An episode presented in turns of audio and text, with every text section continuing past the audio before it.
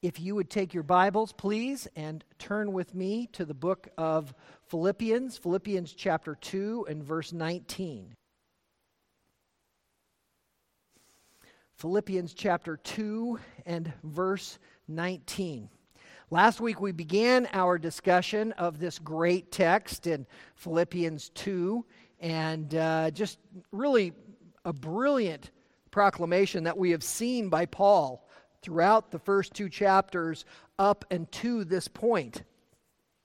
From the incredible first chapter that proclaimed through prayer and the evidence of the gospel going forth in good times and in bad, the power of Christ, the amazing necessity that exists there of the proclamation of Paul's selfless service.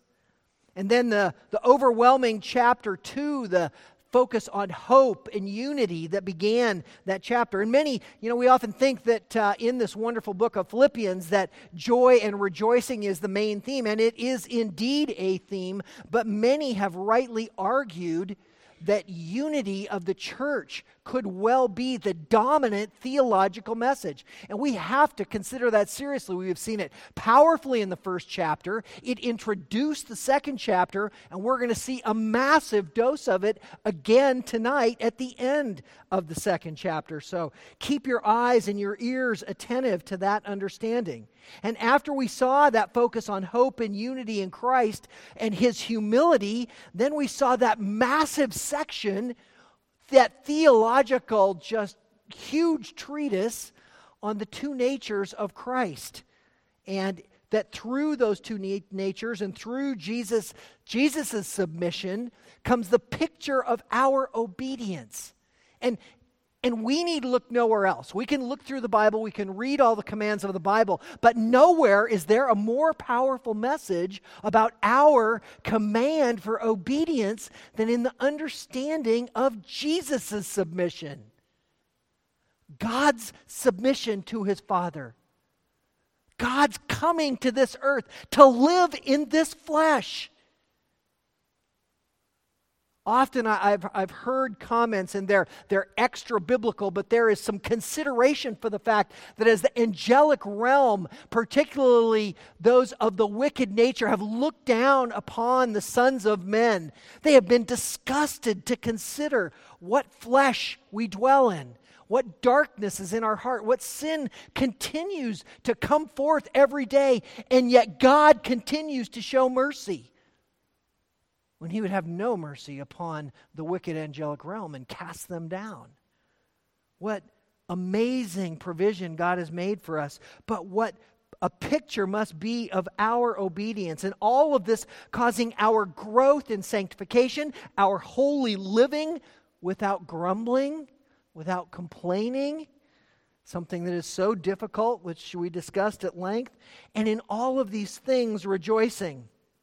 And then in verse 19 of this text, we make a major shift, and all of a sudden we start talking about these intensely personal concerns of Paul. Now, we've seen a little bit of that in the first chapter, but now all of a sudden he makes a wholesale turn, and if it's all of a sudden like he picks up a whole nother topic and a whole nother book, and he starts talking to us from this different perspective. And this is what our title reflects as Paul starts talking about these urgent personal concerns, and our title is Meeting an Urgent Desire. We started on this last week. We'll continue and, Lord willing, finish tonight. Meeting an urgent desire. Our first point uh, of meeting an urgent desire, which we saw last week, was sending a sympathetic servant. Paul was urgently desiring to send Timothy, and this was so that Paul would be encouraged to know of the Philippians. Paul was concerned about them. He didn't know what was going on in the church in Philippi. He's in jail in Rome, and so he wants Timothy to go because Timothy is his choice, trusted servant. We see the very same concern and expression and even facilitation where Paul does send Titus and Timothy in the book of First Thessalonians in chapter 2. So here, Paul desires to send Timothy, but is unable to. So he wants to know because he wants to understand what's going on in their lives. Timothy was a sympathetic servant because of his genuine care, both for the Philippians and, of course, also for Christ. And Paul's urgent desire was expressed by his hope to send Timothy shortly in verse 19 and even immediately in verse 24. Well, as we considered meeting this urgent desire and that first point, sending a sympathetic servant, that takes us now to our second point. And our second point of two in this text is sending a suffering soldier. Sending a suffering soldier. We first saw Paul sending a sympathetic servant in Timothy. Now his desire is to send a suffering soldier. Look at the verses with me. I'll read the whole section, beginning in verse 19 to the end of the chapter. Philippians 2 and verse 19. But I hope in the Lord Jesus to send Timothy to you shortly so that I also may be encouraged when I learn of your condition. For I have no one else of kindred spirit who will genuinely be concerned for your welfare. For they all seek after their own interests, not those of Christ Jesus. But you know of his proven worth, that he served with me in the furtherance of the gospel, like a child serving his father. Therefore, I hope to send him immediately, as soon as I see how things go with me and I trust in the Lord that I myself also will be coming shortly. But I thought it necessary to send to you Epaphroditus, my brother and fellow worker and fellow soldier, who was also your messenger and minister to my need, because he was longing for you all and was distressed because you had heard that he was sick. For indeed he was sick to the point of death, but God had mercy on him. And not only on him only, but also on me, so that I would not have sorrow upon sorrow. Therefore, I have sent him all the more eagerly, so that when you see him again, you may rejoice, and I may be less concerned about you. Receive him then in the Lord with all joy, and hold men like him in high regard because he came close to death for the work of Christ, risking his life to complete what was deficient in your service to me. Meeting an urgent desire, and our second point, sending a, a suffering soldier sending a suffering soldier. Paul's urgent desire is expressed in verse 25 by the necessity to send Epaphroditus. Epaphroditus is a Greek name, which is important to understand as Timothy ministers or as Paul ministers to the Gentiles. And here in Philippi, a predominantly Greek city, a city mostly populated by retired Roman legion soldiers, a city with no synagogue. Uh, and, and here, this, this powerful, strong church, and this Greek Epaphroditus. Epaphroditus is a word, that his name means lovely or loving. It actually comes from the, uh, originally in the Greek text, it meant favorite of Aphrodite. Now, we're all here at Valentine's Day, and of course, you all know the Greek gods. No, I hope you've forgotten all of that. I hope you never learned any of that. But Aphrodite was the Greek goddess of love. So, Epaphroditus, which did mean favorite of Epaphrodite, later came to mean lovely or loving. So here we have Epaphroditus, and so important on Valentine's Day that we're talking about this lovely man, and indeed he is. And so we have this, this beautiful proclamation of his name that comes forward. And this is important in our section because not only because it's Valentine's Day, but because the idea of love and unity permeates this entire section of the text. So it is almost a, a, foreshadowing, if you will, of the mood and the tone that's going to be brought forward in the rest of this section of Scripture. It, again, it's important because love is a paramount topic here in our verses, and of course, today. Epaphroditus was initially sent to Paul from the Philippians. In fact, if we turn ahead to chapter 4, turn with me to chapter 4 and verse 18, we'll see that. Philippians 4 and verse 18. But I have received everything in full and have an abundance. I am amply supplied, having received from Epaphroditus what you have sent a fragrant aroma, an acceptable sacrifice, well pleasing to God. So Epaphroditus has been sent from the Philippians with this love gift. What all it contained, we don't know. Almost certainly, it would have contained some financial support, but much, much more than this, there is the strong likelihood that this would have contained a significant amount of preserved food. You remember that I talked to you before that this is Paul in a Roman jail. They're not bringing you your three squares. You're not getting, you know, grits for breakfast, grits for lunch, and grits for dinner. You're getting nothing. If your friends aren't coming and bringing you food, you're not eating. And if you die in prison, they say, oh, well, and they throw you out into the trash heap. There is no prisoner care, there is no concern.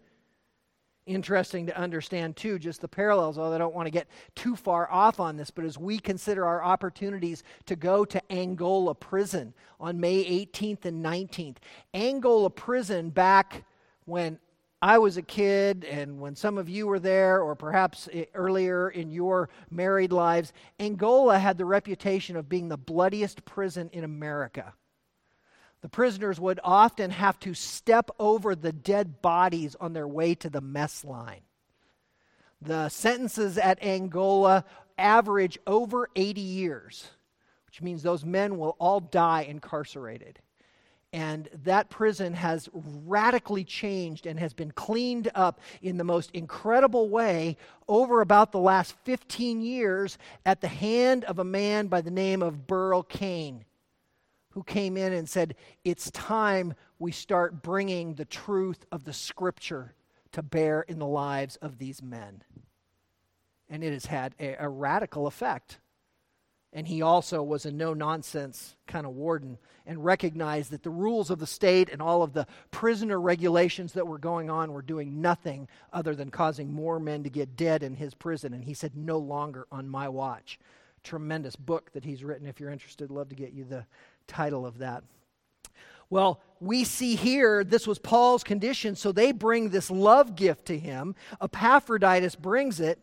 And then we see Paul's love for Epaphroditus in his extended description in verse 25. Paul uses five different descriptive terms to discuss him here in verse 25. He begins, He is my brother. He's speaking here, yes, about a religious connection, but so much more. When Paul speaks of someone as his brother, it is someone who is closer than a, bro- a blood brother. I suspect some of you can relate to that. I'll tell you, I can. As I look around this room and I see you who are my brothers, most all of you are closer to me than my blood brother. And I am, I am overwhelmed at that truth. And I'm thankful. And I am so much better for it. The Lord has told us, didn't He?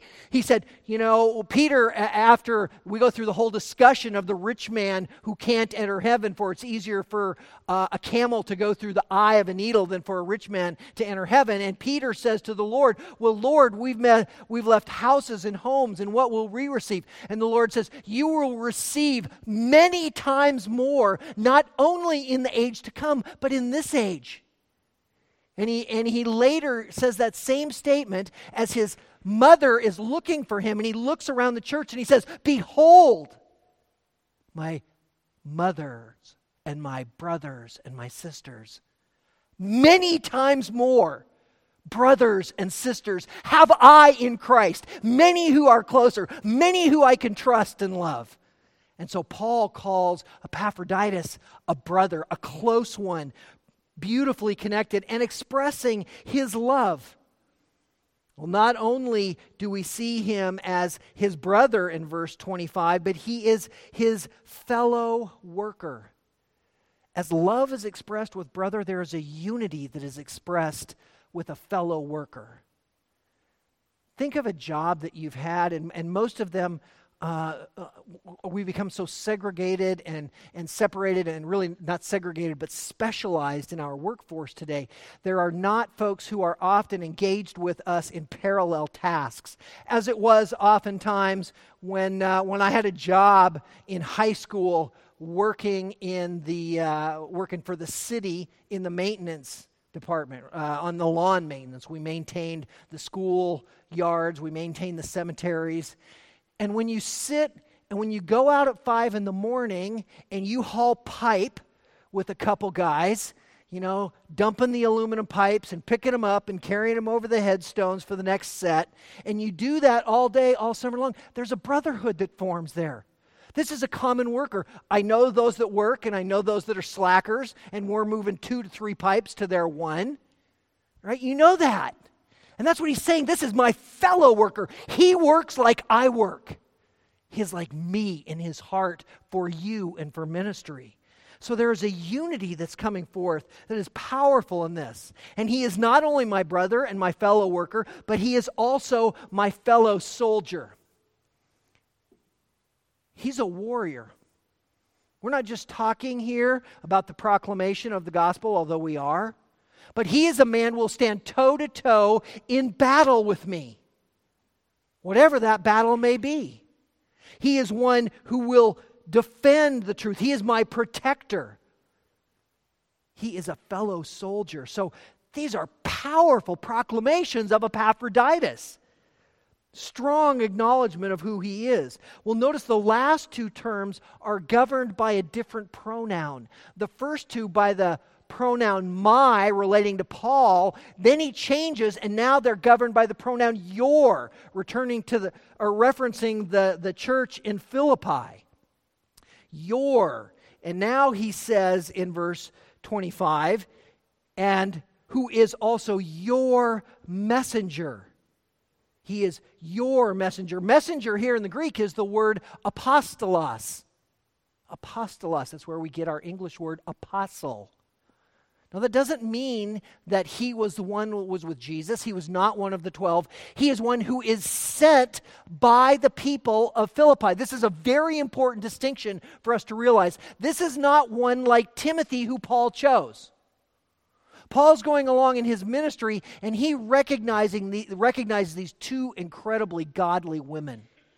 And he sees this son. And he sees that this son is steeped and is following the tradition of his mother and of his grandmother. And Paul says, I will take you. And he takes Timothy and he has him circumcised. Not so with Epaphroditus. He is sent from the church. He is a special one who the church has said, You will be the one. And this will ring through the rest of our text. So it's very important we see this. This is not Paul's choosing of him, this is the church's recognizing and sending out. By the way, that's what the church is to do today. They're still to recognize, to minister, to nurture, and to send out. So, a, a, beautiful picture for us is painted in this one who is your messenger, the one you have sent. And not only is he that, but our fifth description in verse 25, he is also a minister to my need, or literally your minister to my need. He's been sent out as a servant. He's one who they realized Paul had problems. Paul's going to need some help. He started this church. He is so beloved. And he's in jail. He's languishing. He's dying in jail. We've got to help. So we're going to send Epaphroditus. We're going to load him up. We're going to come up with all the cash we can gather. We're going to get all of the preserved food that he can hold, and we're sending him. And he's going. So these are vital phrases. And Epaphroditus has this ministry not only with, but also to Paul. These terms are showing us the love and the unity that exists between Paul and Epaphroditus, Epaphroditus and Paul, but also Epaphroditus and the church. There is a mutual love and unity that's going forth in these five powerful proclamations. confirms that Epaphroditus is fulfilling the role for which he was sent. And this is very important because as Paul sent Epaphroditus back, it was important for them to understand that he wasn't being sent back because he was rejected. And that could happen. You know, you've been a slacker. It's unfortunate that we don't look into that today. There are, and, and I think that we are in a strong position in our church but I will tell you, there are missionaries all over the world who are on vacation ministry. I'm out here in South America, and I've been here for 35 years, and we've got 15 kids, and we've had two converts, and you're paying the bill while we're down here living. And I hate to say it, but that is an exact story of missionaries whom a church that I used to be involved with supported and there are way too many. And so this is not the case with Epaphroditus. He is one who had fulfilled his ministry, and Paul is proclaiming that, that they would not res- respect or misunderstand that Paul was displeased with him. And these five terms show that certainly that was not the case. Well, having seen that love and unity between Paul and Epaphras, Epaphroditus in verse 25, we turn to see the love and unity between, the, between Epaphras and the Philippians, which has begun to be expressed, further carried forward in verse 26, where it says, Because he was longing for you all and was distressed because you had heard that he was sick. Epaphroditus was longing or yearning for the Philippians. We see this same word used back in verse 8 of chapter 1. In Philippians chapter 1, in verse 8, it says, For God is my witness, how I long for you all with the affections of Christ Jesus. There's a longing, there's a yearning, there's a desperate desire that is being expressed here that, that he has for them all. Paul uses this same term in 2 Timothy chapter 1 and verse 4. In 2 Timothy 1 4, he writes, Longing to see you, even as I recall your tears, so that I may be filled with joy. We understand this longing when we are apart from those that we love. And so there is this longing, this yearning that Epaphroditus has. He was longing for you all, for that is, for you all Philippians. And that longing that he has, which reflects this great desire, is not because he was homesick, not because he wanted to leave Paul because the ministry was too hard. The rest of the verse tells us the story. It says that he was longing for you all and he was distressed because you had heard that he was sick.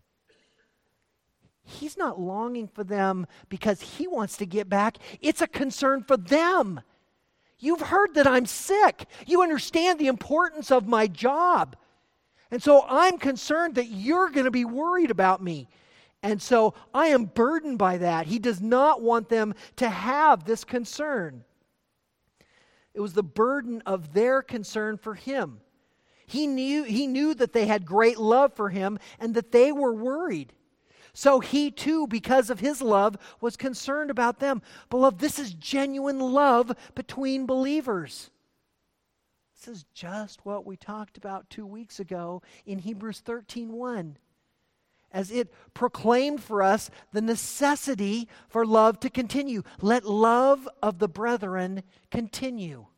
That love must continue to move forward. And we saw even in 1 Peter 1 and verse 22 that incredible proclamation of how there is a, a manifestation and even a progression of love, where it says in 1 Peter 1 and 22, since you have, in obedience to the truth, purified your souls for a sincere love of the brethren fervently love one another from the heart. And you remember as we discussed those verses, that first term is that phileo love, it is the devotional love since you have, in obedience to the truth, purified your souls for a sincere devotional or phileo love of the brethren, then fervently love one another from the heart. Fervently agape love one another from the heart. Let your love grow because you have a devotional love, and we're commanded to have a devotional love, each one of us, one for another, no exceptions. So, because of that, our agape love is to thrive and to grow. And it is that incredible love that's being manifest here in Epaphroditus' concern. This is his agape love. Beloved, is this not the understanding we have as we have prayed for and thought about each of these in our church family, those immediate to our family and our family and friends who are suffering significantly? What great burden do we have? And particularly when those are of our own family our own brothers and sisters, our own fellow workers, our own soldiers in the service. Can you remember back to two years and six weeks ago when our brother was languishing and near death? And one of our deacons went to minister to him and came back to speak to our elders and said, Unless the Lord intervenes, that brother does not have much time. what did God do? Did you pray? Did you plead to God night and day? I'd known him for weeks and I was doing it, and I know you all the more. This is where they were. This is what was the understanding of their concern for Epaphroditus being sick. They are pleading, they are desperately desirous to get to him and to care for him now. They've sent him to minister to Paul, and now he's gone down. There's a huge expression of love here. And then verse 27 indicates the level of his sickness. For indeed he was sick to the point of death. But God had mercy on him. And not on him only, but also on me, so that I would not have sorrow upon sorrow.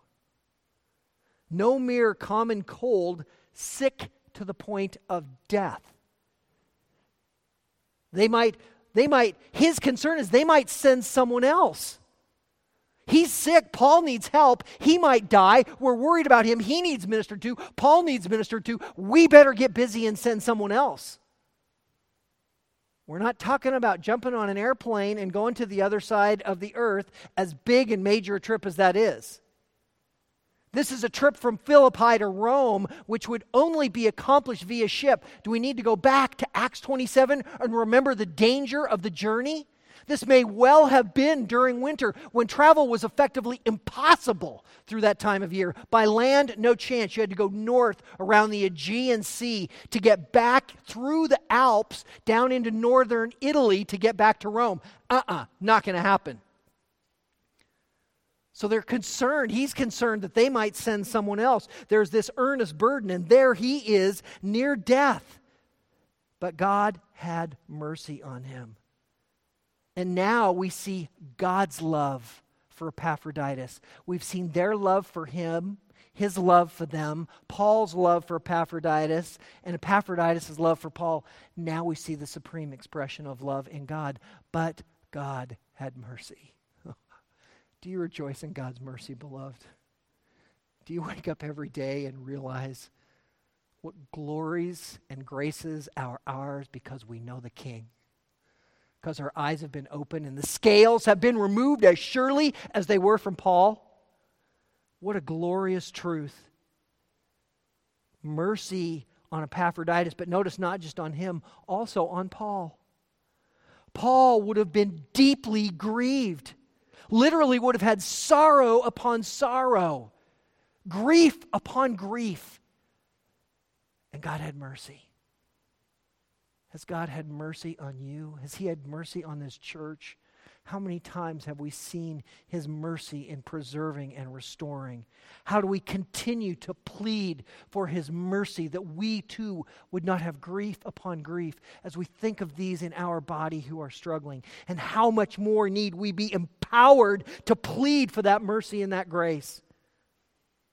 Verse 28 returns to Paul's eager desire as it's further expressed where it says in verse 28 Therefore I have sent him with all the more, I, therefore I have sent him all the more eagerly, so that when you see him again, you may rejoice and I may be less concerned about you. Paul is sending Epaphroditus so that all may rejoice in his return. This is the rejoicing because of God's mercy. And it's to go on. This is a, this is a continuous verb. The rejoicing when they see Epaphroditus is not, hey, we're going to have a party and it's going to be over.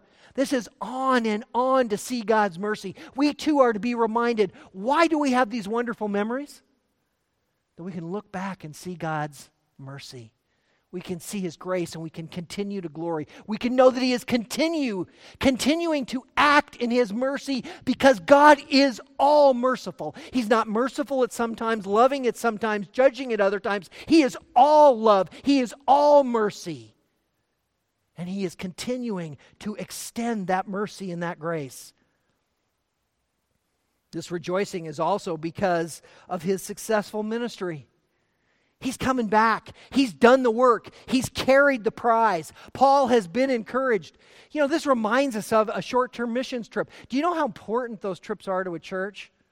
My philosophy, and I believe the philosophy of this church is, is that we just don't send someone out to do a short term missions trip and they do their thing and then they come back and that's that. No, my goal is that when we engage in these kind of trips, it is an effort of the body. It is a family that's able to go out in whatever form they are single, couple, children, and they can go on this ministry and they can engage in what is happening in that field and they can come back and they can inspire the church. Because everyone can't go, but everyone can be encouraged and everyone can be carried up to say, look at the work God is doing here. That's why we attempt to have all of these who go to be able to report and to talk to us about what God is doing in these various fields. And this is what's happening as he comes back. It is like someone coming back from a short term mission, and their rejoicing also will bring more peace to Paul. He'll, they'll be able, he'll be able to recognize things are okay there, and I can have some rest in what's going on. Paul further instructs and exhorts in verse 29, where he says, Receive him then in the Lord with all joy, and hold men like him in high regard. Paul commands that they receive him then in the Lord. That's a really critical phrase. It connects our whole section. If you bounce back to verse 19, it begins and it says, But I hope in the Lord. I hope in the Lord. You go to verse 24, it says, But I trust in the Lord. And now Paul commands them, receive him in the Lord. It is it could all of those commands would have carried essentially the same meaning without that prepositional phrase in the Lord. But it ramps it up.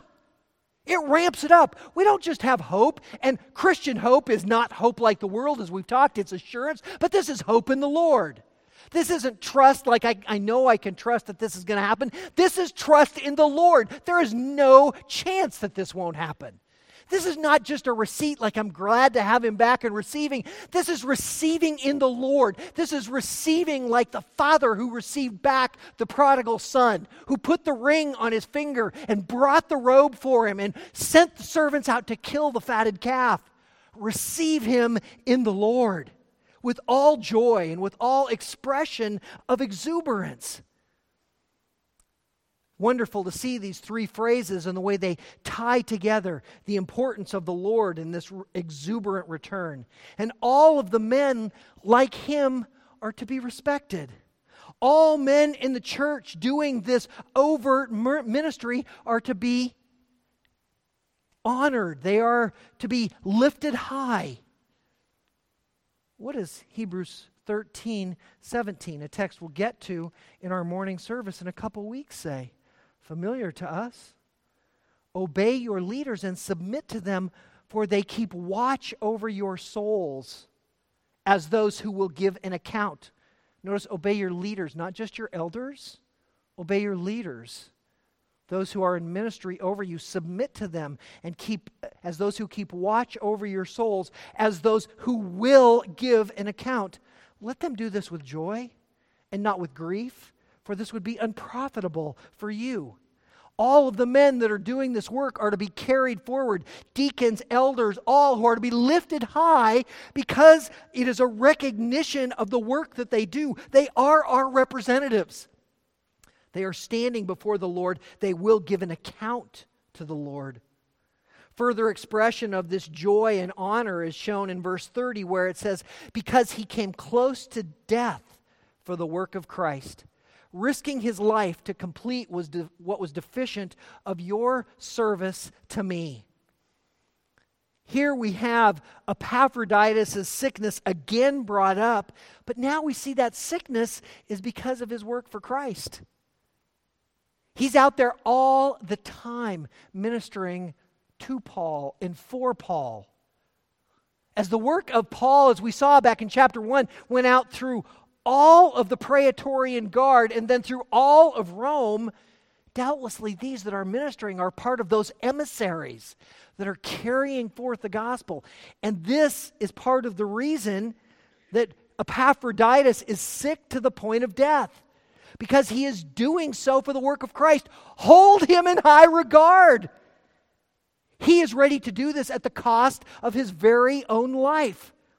This is a unique perspective, beloved, in Christianity.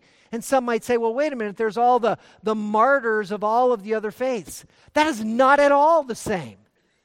This is one who desires to live for Christ, but that even if his life should be called from him for that service, he is willing to allow it to go. These aren't these absolute imbeciles who are just going to die to try to get to heaven.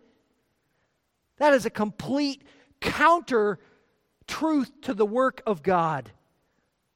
This is death that is, that as John 15 13 describes, greater love has no man than this, that he lay down his life for his friend. Epaphroditus is out there laying it down for Paul and for the work of Christ. And so, because of that, he is to be held in honor because he risked his life to complete what was deficient in your service to me. The work and risk of death from sickness was to complete what was deficient in your service to me. Now, we need to be careful with that. It sounds like maybe this could be a rebuke. If it was, it would be the first so in the book because throughout this point, Paul has elevated the Philippian church above every church. So if this were a rebuke, it would be the first. We must understand these terms to know exactly what he's saying because it is not a rebuke.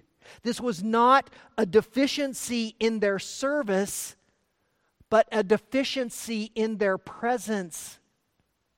They could not all go to Rome. Okay, it's not like, all right, we got to take the long way around the bay to get over to Foley to minister to Bill because he's needing some help and the bridge is out. Okay, well, we'd make it. We'd get there, right? Right? Of course we'd get there. You get there. This is talking about all of us getting on a boat that many will likely die on to go to Rome over a, a month or a two month journey. They just couldn't all go. There was a deficiency in their ability to be present. That is the deficiency that's being spoken of here. And because of this, they chose Epaphroditus. This is where this comes from. This is the importance of realizing they chose him to be their emissary, to be their minister, to be their soldier, to be the one who would carry forth this gift to Paul because they were unable to go. And in this, he is filling up what is lacking in them. He's filling up their inability as he goes forth to minister. This was creating great joy. This is creating great unity. This is creating tremendous love and a massive expression of mutual love. Beloved, what a picture this is for us. This is how we are to be. This is how many of you are when one of our own is ill or sick and is in need of a visitation or is in need of a meal or is in need of someone to sit with a loved one at a hospital. But what a picture this is for us. How much rejoicing is going on amongst us as we see others going, as we see others doing, and as we are encouraged to go ourselves. Because in many of our cases, there are not deficiencies in our ability to go to these ministries short term. But how much more then also for those that are, for our missionaries in Lebanon, in Italy, in Colombia, in Uganda, in Papua New Guinea. These are the men that we are to rejoice in, them and their families that are proclaiming Christ. We ought to be lifting them up. We ought to be praising God for them continually in Russia and all of these places. How much should we be rejoicing in the ministries that are going on as a result of the work which we are seeking to do here locally? So, therein, are we seeking? Are we growing? Are we carrying the light of the gospel message to the world around us? This is a perfect picture of love and unity and that perfect picture is an expression of ministry going out wherever there is a need. How big is the need in our world? We need only think of a few hours ago in Florida, in Kentucky two weeks ago, around our country, and right here at home. One of our own brothers, whose cousin is shot down in cold blood at Halloween. It's everywhere about us, beloved. Our goal is through the love, through the unity, through the mercy of God to carry forth the gospel message. And what a joy we get to know that we can be and must be fellow participants at this level. May God be pleased to use us.